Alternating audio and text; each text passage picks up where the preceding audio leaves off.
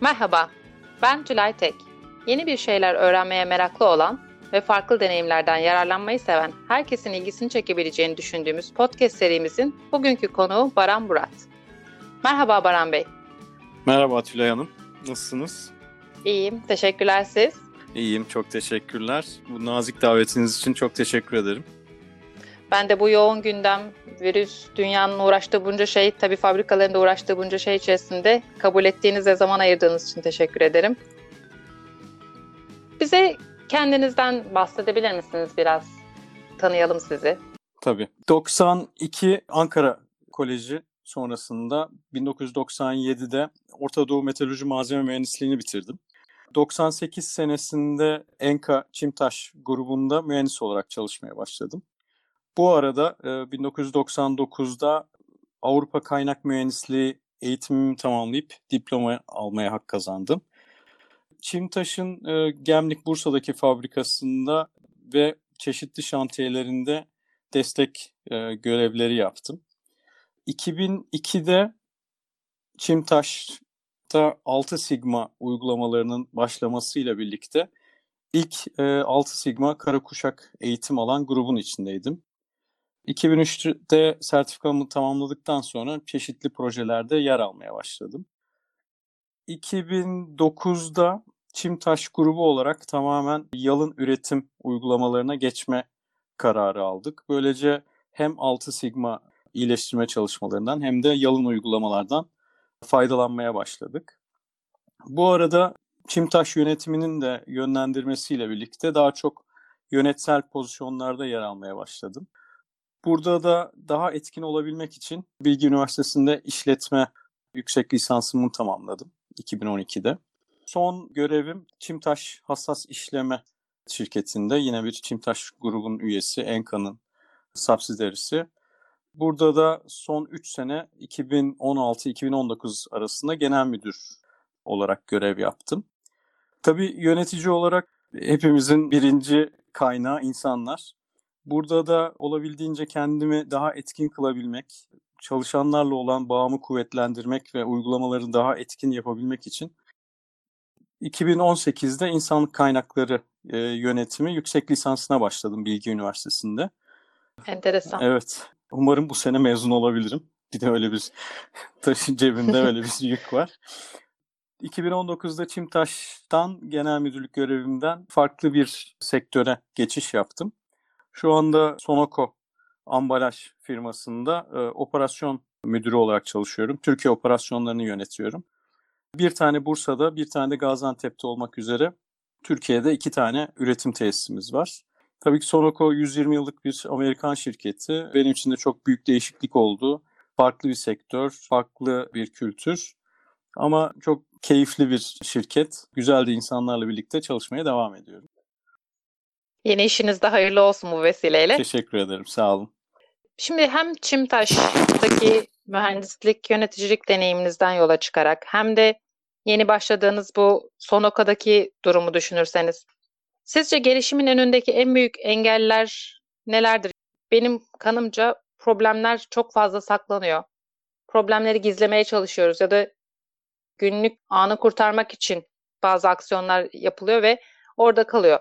Problemler neden saklanıyor ya da problemleri nasıl görünür hale getirebiliriz sizce? Burada en önemli konulardan birisi bu. Problemleri görünür kılmadan ilerleme kaydetmek maalesef pek mümkün değil. Bu tabii bir kültür. Sürekli iyileşmenin, gelişmenin gerçekten bir çok farklı bir sosyolojik boyutu var. Hatayı söyleyen insanların, problemi dile getiren insanların geçmiş kültür, geçmiş jenerasyonlarda da maalesef kimi yöneticilerin cezalandırma yaklaşımı tüm çalışanlarda problemlerin gizlenmesine, ekstra sorumluluklardan kaçmak üzere maalesef böyle bir yöntem uygulanmaktadır.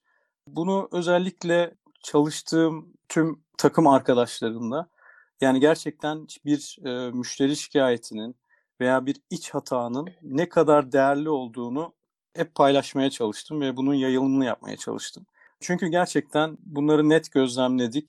Problemi kim yaptı diye başlamadan, sorgulamaya başlamadan nasıl oldu, nerede oldu, e, neden oldu, bir daha tekrarlanmasını nasıl engelleyebiliriz şeklinde yaklaşımlarla ve problemi dile getiren kişileri ödüllendirerek, teşekkür ederek çünkü bu problemi gidererek hatta kalıcı olarak gidererek ileriye şirketi taşımak için çok büyük bir fırsat olduğunu düşünüyorum. Tabii yönetimin burada rolü çok büyük. Çalışanlara güven ortamının sağlanması ve ortak paydada, ortak hedeflerde çalışanları birleştirebilmek e, gerçekten hataların önüne geçebilmek, kalıcı iyileştirmeleri sağlayabilmek için çok önemli olduğunu düşünüyorum. Kesinlikle aslında yöneticinin öneminden bahsederken siz şu geldi aklıma. Geçmiş yıllarda kurumsal hayatta çalışırken 8 sene çalıştığım bir firmada bir genel müdürle çalıştım 8 yıl boyunca. Her zaman ilk sorusu nasıl ve nerede olmuş problem? Hep onu sorardı herhangi bir problemle ilgili olarak gittiğinizde. Ben hiç ağzından kim yapmış, kim bunu ortaya koymuş ya da kim böyle bir problemi ortaya çıkarmış diye sorduğunu hiç duymadım. Dolayısıyla biz problemlerin ortaya konmasıyla ilgili de hiçbir sıkıntı yaşamıyorduk bütün ekip olarak. Çok çok Kesinlikle kıymetli. size katılıyorum. Kesinlikle size katılıyorum. Kim sorusunu duymadığınız zaman odaklanacağınız şeyler de zaten nasıl, nerede, neden olmuş gibi sorular oluyor. Şunları çok gördüm, duydum. Belki zamanında ben de e, yaptım ama şu anda çok net olarak görebiliyorum ki mesela bir iç hata, bir kalitesizlik dönüp dolaşıp kök neden analizinde operatör hatası olarak kapatılmaya çalışması bunun en büyük sıkıntılarından bir tanesidir. Aslında bir operatör hata yapıyorsa sistemin neden hata yaptığını, neden engelleyemediğini irdeliyor olması gerekiyor. Doğru bilgiler verilmiş mi? Doğru eğitimlerden geçilmiş mi? İhtiyacı olan dokümanlar elinin altında mı? Öbür türlü tabii bir suçlayıcı, tamamen hatayı, riski transfer edici bir yaklaşım tarzı maalesef hataların gizlenmesine ve çok değerli gelişim alanlarının maalesef kaybedilmesine yol açıyor. O yüzden karşılıklı güvenin sağlanması çok önemli ve bu çalışanları bu konuda da her gün, her fırsatta cesaretlendirmek gerekiyor. Evet, biraz yöneticilikten de bahsettik. Sizce bu durumda liderlere nasıl görevler düşüyor? Yani ne yapmaları gerekiyor? Nasıl yönlendirmeleri gerekiyor? Nasıl bir lider modeli olması gerekiyor ki çalışanlar hem problemlerini dile getirebilsinler hem de çözüm bulduklarında bunun bir değeri olduğunu takdir edileceklerini bilsinler. Bu konu evet yani bu pek çok firmanın en önemli konularından birisi. Açıkçası şahsen öğrenen organizasyonlara çok inanıyorum. Kolektif harekete, birlikte öğrenmeye, problemi birlikte duymaya ve çözümün de e, herkesin çözümden de haberdar olmasının çok kıymetli olduğuna inanıyorum. E, nasıl derseniz toplantıları böyle tabii kas sistemi, hiyerarşi bunlar maalesef hız hız kesen, bürokrasi şu anda günümüzün hiçbir şirketinin ihtiyacı olmayan konular. O yüzden çoğunlukla bir arada günleri değerlendirmek, problemleri değerlendirmek, sorunlardan haberdar olmak hem çalışanların çoklu gelişimine hem de problem çözme yeteneklerinin destek yani artmasını desteklediğini e, düşünüyorum ve bunu olabildiğince de her fırsatta, her kademede uygulamaya çalışıyorum. Bu ciddi bir şekilde hem çalışanların gelişimine hem de şirketin gelişimine büyük destek sağlayan bir yaklaşım. Liderlerin o yüzden bu öğrenme ortamlarını olabildiğince genişletmesi, sıklaştırması, uzun uzun toplantılarla çalışanları boğmadan gün içerisinde odaklanmış bir şekilde neler olup bittiğinden herkesin haberdar olmasını sağlamak bence konuda çok önemli. Ve doğal olarak problemleri dile getiren çalışanları cesaretlendirmemiz ama sadece problemi dile getirmesini değil bir yandan da çözüm önerilerini de sunmasını beklemeliyiz. Ve sunabilmesi için de gerek eğitimle gerek bakış açısıyla çeşitli polivalans eğitimleriyle onları da desteklemeliyiz. Çünkü yer geliyor insanların rotasyona ihtiyacı var, farklı bakış açılarına ihtiyaçları var. Bu gelişim fırsatlarıyla birlikte hem çalışanların motivasyonu hem de şirketin ihtiyaçlarını zaman içinde farklı koşullarda değerlendirebilme şansı kazanıyoruz. Ee, o yüzden olabildiğince toplu haberleşmenin, bilgilendirmenin arttırılmasını tavsiye ediyorum. Şahsen yapmak için de elimden geleni yapıyorum. Sürekli iyileştirme yolundaki engeller neler olarak karşınıza çıktı şimdiye kadar? Evet, bir sürü güzel şeyden bahsediyoruz. Problemler dile getirilsin, çözümleri bulunsun, çözümleri, önerileri çalışanlar sunsunlar ve bunun karşılığında hem kendileri gelişsin hem firma gelişsin. Ama bazen mesela bir eğitimde yalınla ilgili işte sürekli iyileştirmeyle ilgili kazanımları anlatıyoruz. Stoklar az olsun. 8 israftan bahsediyoruz. Yalın neleri 8 israf olarak tanımlıyor. Eğitime katılan arkadaşlardan biri şey dedi. Ya çok iyi bir şey gibi anlatıyorsunuz dedi. Stok olmadığı zaman aslında biz daha büyük problemler yaşıyoruz dedi. Nasıl yani dedim. Biraz daha açar mısınız? Neden stokun iyi olduğunu düşünüyorsunuz? Mesela dedi ben lojistik operatörüyüm. Daha önceki firmamda çalışırken gecenin bir yarısı makinem arıza yaptı. Bizim de müşteri ertesi gün sevkiyatımız vardı. Fabrika müdürü, üretim müdürü, bakım müdürü herkesin dedi fabrikaya gelmesi gerekti. Halbuki stoğumuz olsaydı kimse gelmeyecekti fabrikaya. Dolayısıyla aslında stok iyi bir şey. İnsanlar evinde rahat rahat uyuyabilirler dedi kendince. E kesinlikle dedim aslında anlattığınız şey birebir uyuşuyor. Stok bizim var olan problemlerimizi ortadan kaldırıyor. Makine arızası aslında bizim için bir problem. Ama o anda stoğunuz varsa stoğunuzu gönderiyorsunuz. Makine arızasına bir şekilde geçici çözümler bulunuyor. Ya da işte pansuman uygulanıyor. Sonrasında belki tekrarlayan makine arızalarımız oluyor ve bununla ilgili bizi rahatsız etmediği için zaten stoğumuz var. Makine arızalarına dönüp problem gibi davranıp onları ele almıyoruz. Sizin de buna benzer karşılaştığınız engeller, bu engellere karşı bulduğunuz çözümler var mı? Evet, bu her yerde maalesef bu tip engeller var. Bu aslında sürecin başından itibaren iletişimin çok önemli olduğuna inanıyorum. Hiç yani bir pozisyon fark etmeksizin herkesin ortak paydada buluşması çok önemli. Evet yani bir bütünü görmek ve bütünü gösterebilmek çalışanlara çok kritik. Yapılan aktivitelerin neden yapıldığı, e, ne için yapıldığı ve hedeflerin ne olduğu çalışanlarla sürekli bence paylaşılmalı. Bunda hiçbir e, zarar görmesi bir şirketin veya bir işletmenin bir fonksiyonun e, mümkün değil.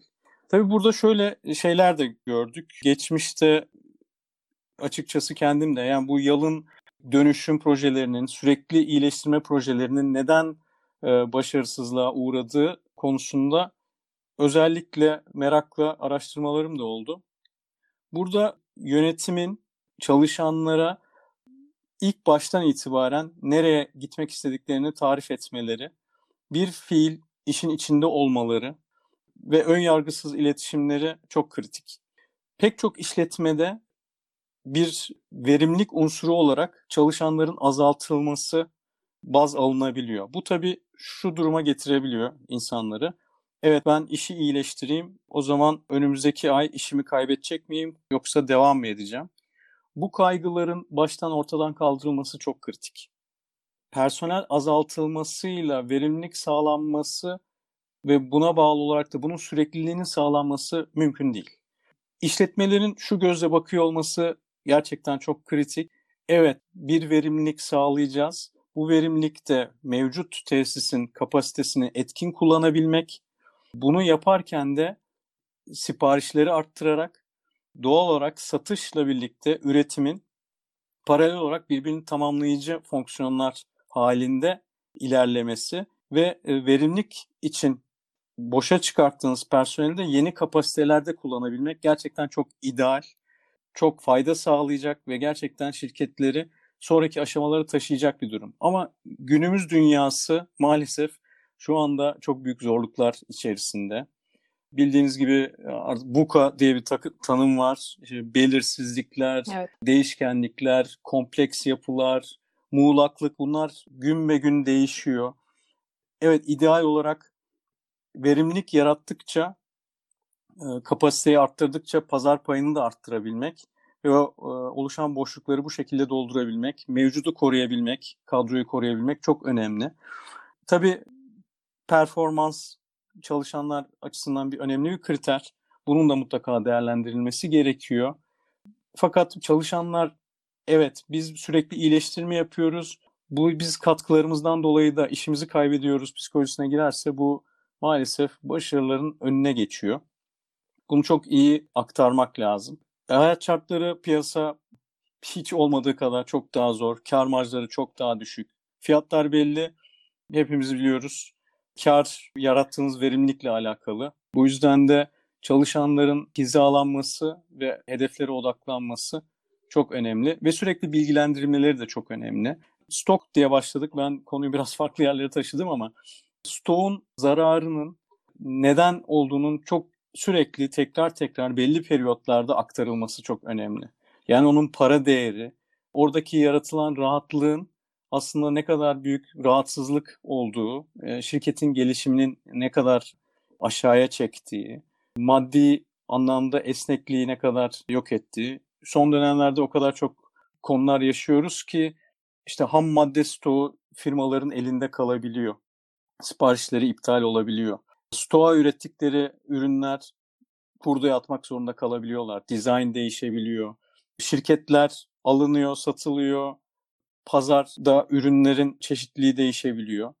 Bu yüzden neden olduğunu, niçin bunları yapmamız gerektiğini iletişimli, samimi bir şekilde aktarmadıkça nedenleriyle bu gibi dirençler her zaman olacak. Bunu her zaman her yerde görüyoruz. Evet aslında bu tür bir iyileştirme çalışmasına katılmamasının kişilerin ya da işimi kaybedeceğim kaygısı ya da başka türlü kaygılar her şeyde diyoruz ya problemin kök nedenini bulmakla ilgili çalışalım, onu ortadan kaldıralım. Aslında burada da neden katılım sağlamadıklarını, neden bu sistemi desteklemediklerini araştırırsak, sorarsak neden hani böyle düşünüyorsunuz? Aynı bu stok örneğinde olduğu gibi neden stoğun iyi olduğunu düşünüyorsun?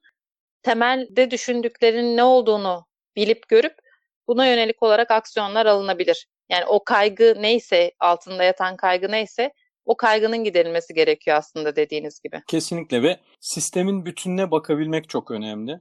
Alt Sigma çalışmalarında ben şahsen kendim de yaptığım bir takım hataları düşünüyorum.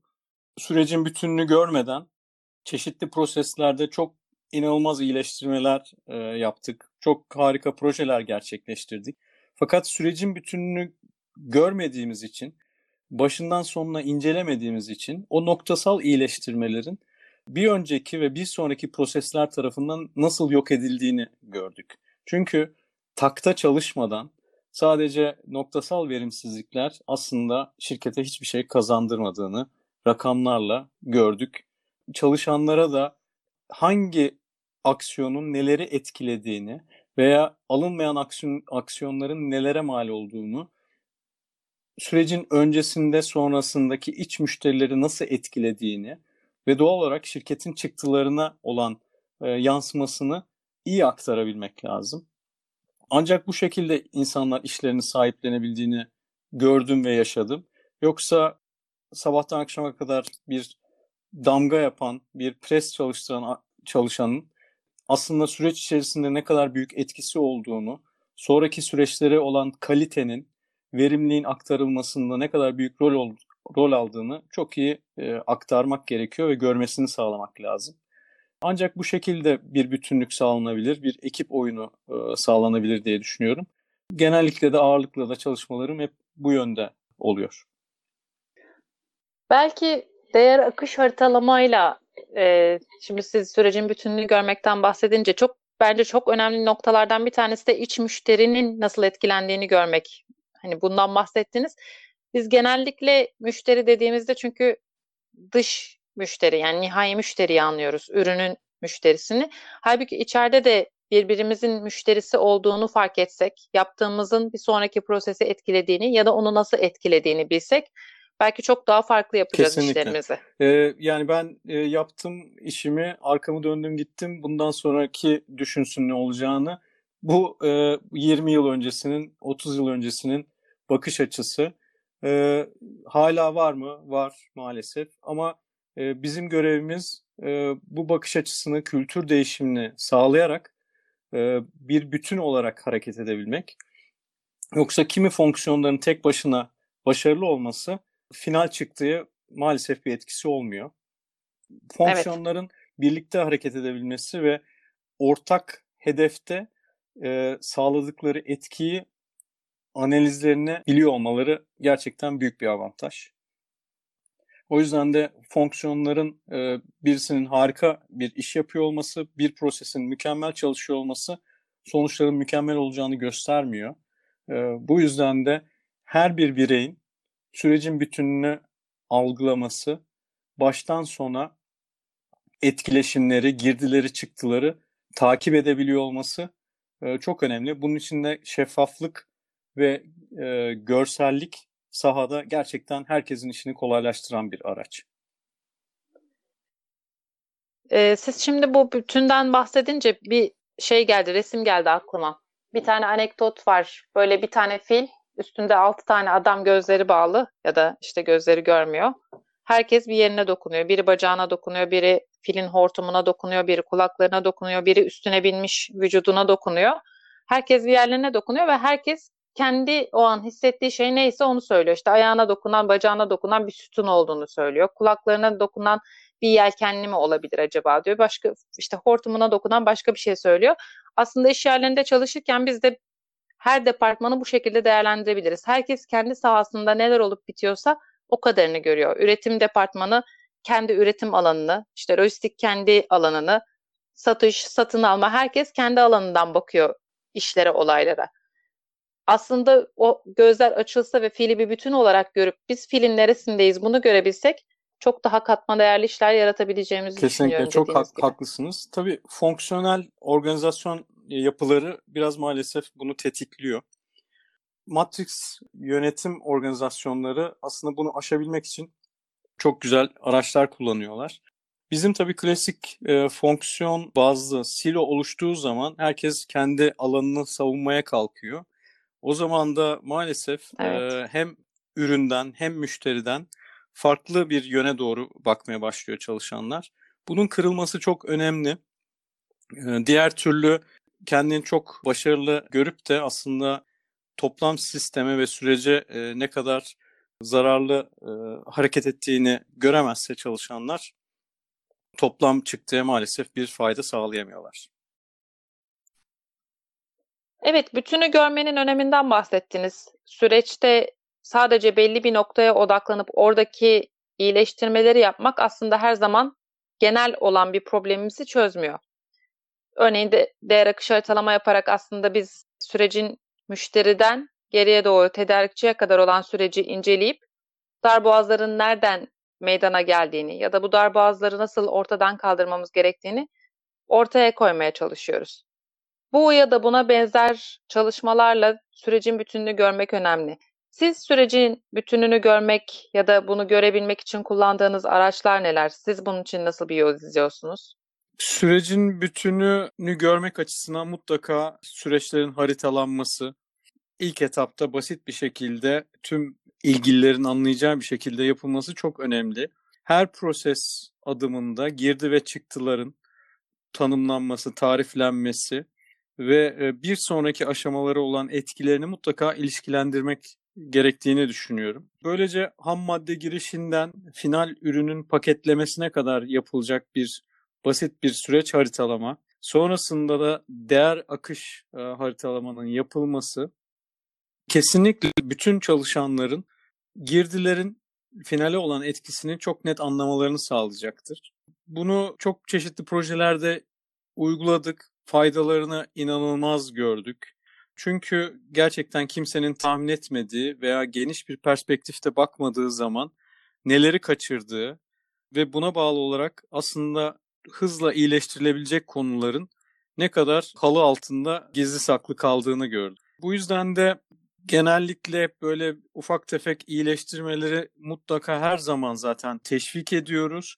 Ama özellikle büyük projelerde sadece sabit birkaç tane prosese odaklanmaktansa temel çıktığı etkilerini incelemek ve analizlerini yapmak çok faydalı buluyorum. Daha önce de bahsetmiştim. İri takım noktasal iyileştirmeler maalesef süreç tarafından bir süre sonra sönümleniyor.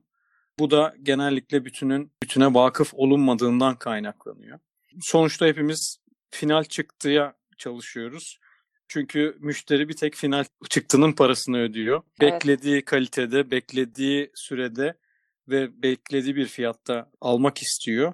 O yüzden bizim geçmiş süreçlerimizde gerçekleştirdiğimiz katma değerli katma değersiz aktiviteleri, israfları hepimiz maalesef sırtımızda taşıyoruz. Çok gereksiz eforlar sarf ederek işi hantallaştırıyoruz. O yüzden de e, tüm çalışanlar tarafından özellikle ilgili hatta ve üründe çalışanlarda mutlaka sürecin bütününü gör- görmelerini sağlamak bence tüm yöneticilerin tüm kaderde en büyük önceliği olmalı. Ki böylece insanlar yaptıkları aktivitelerin, eforun neye hizmet ettiğini çok daha şeffaf bir şekilde algılayabilsinler. Evet, bazen öyle bir noktaya geliyorsunuz ki yapılan bu değer akış haritalamalarda sadece üretim hatları için değil, aynı zamanda ne bileyim bir satın alma süreci için, satış teklif hazırlama süreci gibi konular için de yaptığınızda hem sizin yaptığınız iş çıktısının bir yerlerde kullanılıyor olması ya da aslında kullanılmayan noktalarının da olduğunu, sizin boşa zaman ya da efor harcadığınızı görüyorsunuz. Dolayısıyla bütünsel olarak baktığınızda hem siz hem yani kişisel olarak bireyler hem de şirketin kazanımı olan bir noktaya geliyor. Çok net söylediniz. Yani bütün amacımız aslında müşteriye hizmet etmek, müşteriyi mutlu etmek, müşteriyi mutlu ederken de final e, çıktının en verimli şekilde, en kaliteli ve en düşük maliyetle üretilmesini sağlamak.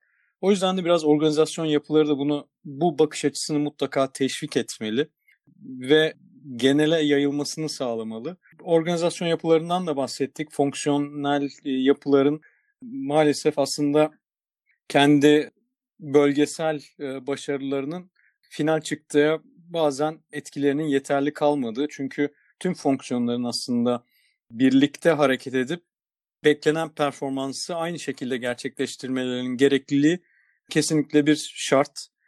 Bu yüzden de öğrenen organizasyon olarak problemden haberdar olmak, sahiplenmek, çözümüne de ortak olmak veya en iyi uygulamalar adı altında farklı fonksiyonlarda bu uygulamaları transfer etmek, yani şirket know-how'ını en etkin şekilde kullanabilmek gerçekten şirketleri çok daha çevik bir konuma getiriyor. Hızlı aksiyon almaları, iyileştirme çalışmalarının da sürekliliğini sağlıyor. Çünkü bu kazanımlar hem doğal olarak şirketin büyük bir kazancı, ayrıca de kişisel olarak çalışanların da büyük bir iş motivasyonunu besliyor. Gerçekten bu şekilde öğrenerek uygulamak ve uyguladığını da paylaşmak şirket içerisindeki bilgi birikimini ve rekabetçi koşulları her zaman arttıran bir araç haline geliyor. Evet aslında çok güzel özetlediniz. Hep şey söylemeye çalışıyoruz işte yalın ya da sürekli iyileştirme ne demek, nasıl anlatılmalı. Akışı sağlarken ürünün ya da hizmetin hiçbir noktada durmadan müşteriye ulaşmasını sağlarken bir taraftan öğrenmemiz ve öğrendiklerimizi paydaşlarımızla, birlikte çalıştığımız ekiple, arkadaşlarla olabilir, iç müşterimizle, dış müşterimizle olabilir. Paylaşmak çok önemli. O açıdan aslında çok güzel bir özet yaptınız. Teşekkür ederim. Ben teşekkür ederim. Ben katkılarınızdan dolayı çok teşekkür ediyorum. Deneyimlerinizi, bilgilerinizi bizimle paylaştınız. Zaman ayırdınız. Benim için büyük keyifti. Umarım devamında da çok farklı konularla tekrar bir araya gelme şansımız olur. E, vakit ayırdığınız için evet, çok belki, teşekkür ederim. Evet, belki arada böyle küçük küçük farklı araçlarla ilgili zamanınız olursa tekrar bir araya gelmeyi çok isterim. Memnuniyetle, her zaman. Teşekkürler Baran Bey. Görüşmek üzere, sağ olun. Hoşçakalın.